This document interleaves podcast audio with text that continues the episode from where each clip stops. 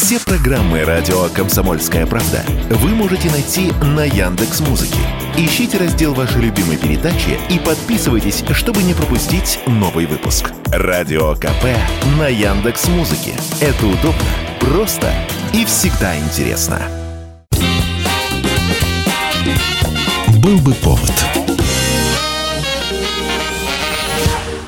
Здравствуйте, я Михаил Антонов, и эта программа «Был бы повод» 28 февраля на календаре и рассказ о событиях, которые происходили в этот день, но в разные годы, ждет вас в сегодняшней передаче.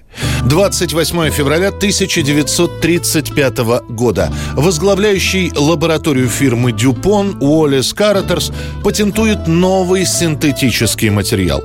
Его сначала назовут полиэтилом, потом полиэстером, ну а приживется этот полимер под названием нейлон. Говорят, что это название Картерс составил из первых букв Нью-Йорка и Лондона. Нейлоном он называет растягивающуюся и довольно крепкую получившуюся ткань. Magicool will never split. So carefree, too. Spin it through your automatic washer and dryer. It stays crystal white forever. Try Magicool now. You can slip it on in seconds. Несмотря на то, что Дюпонт имеет и военные контракты, для начала нейлон предлагают женщинам.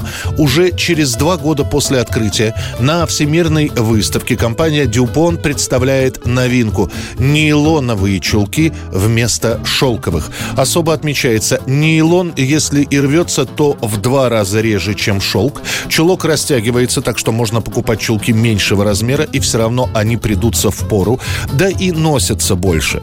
Уже через Через пару лет Дюпонт – главный поставщик одежды для женских ножек. Правда, во время войны производство приходится переориентировать на выпуск парашютов. Но после окончания военных действий нейлон – это одна из главных тканей. Делаются чулки, колготки. Для мужчин начинают выпускать нейлоновые рубашки и плащи. Нейлон – самый популярный материал вплоть до начала 60-х годов. The stocking trade of the stocking trade get into line at the Nottingham Palais de Dance for a competition competition to find Miss Nylon Stockings. 1966 год, 28 февраля. СССР продолжает устанавливать рекорды. Уже запущен первый человек в космос. Впервые побывала в космосе женщина. Однако и на Земле хватает задач. В этот день впервые в мире отряд атомных подводных лодок военно-морского флота СССР выходит в кругосветное плавание и успешно совершает поход. Полтора месяца без всплытия.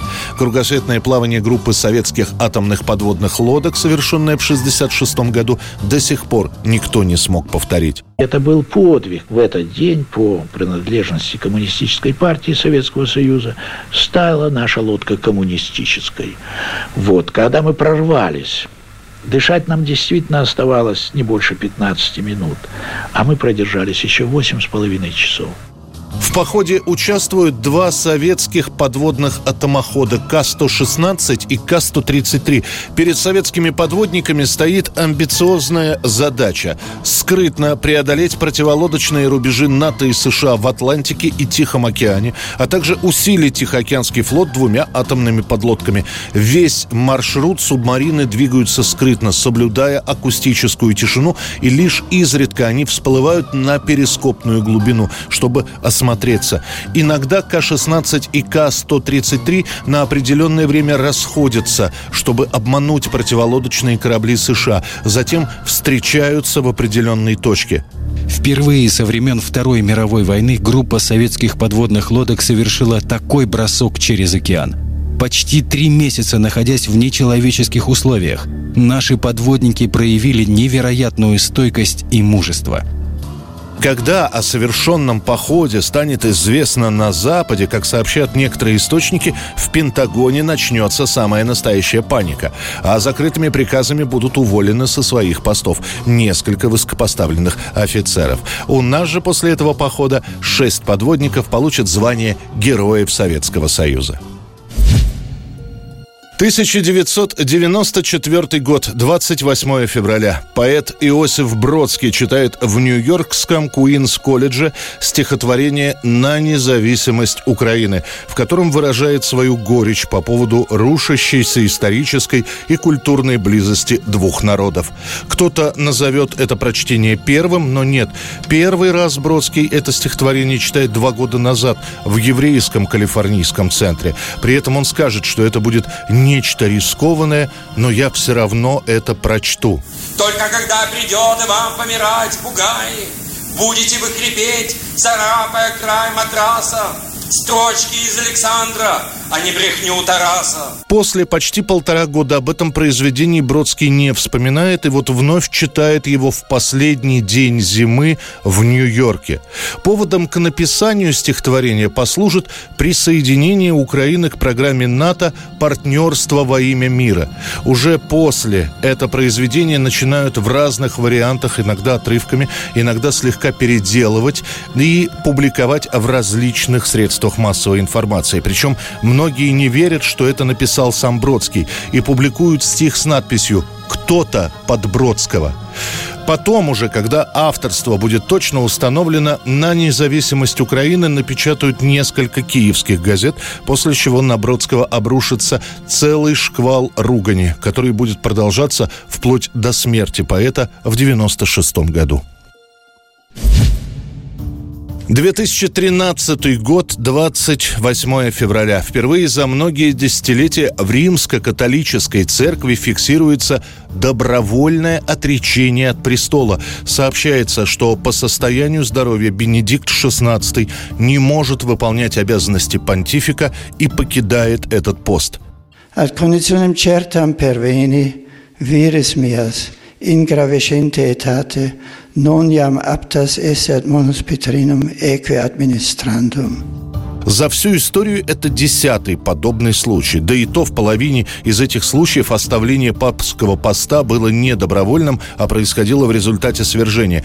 Бенедикту XVI в 2013 году уже 85, и состояние его здоровья оставляет желать лучшего. И если первые годы своего папства мероприятия, запланированные с участием Бенедикта, худо-бедно проходили, то к 2013-му понтифик вообще практически не появляется на публике. Кто-то из журналистов журналистов напишет, что решение об отречении было сделано под давлением. Однако никаких свидетельств этому нет. Папа Римский лично сообщает журналистам, что возраст и проблемы со здоровьем не позволяют ему нести свою службу на должном уровне. reports Pope Benedict had a top secret operation to replace his pacemaker at this hospital in Rome three months ago. Решение Бенедикта XVI становится полной неожиданностью для общественности. В современной истории до этого не было случаев, чтобы папа оставлял престол иначе, как после собственной смерти. Две недели после этого католическая церковь станет существовать без папы. А в марте на срочно собранном конклаве будет выбран новый глава римско-католической церкви. Им станет Хорхе Марио Бергольо, принявший имя Франциско. А Бенедикт XVI после отречения отречения первым в истории получит титул «Папа Римский на покое».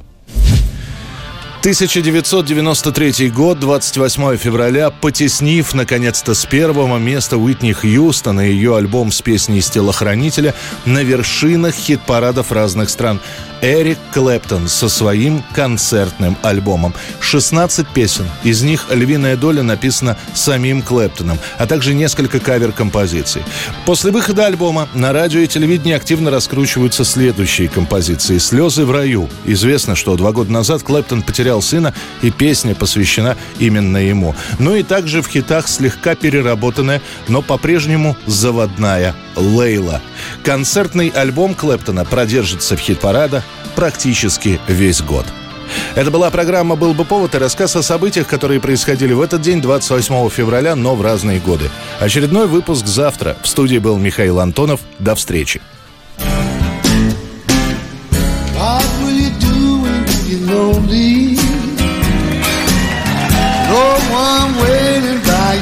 hiding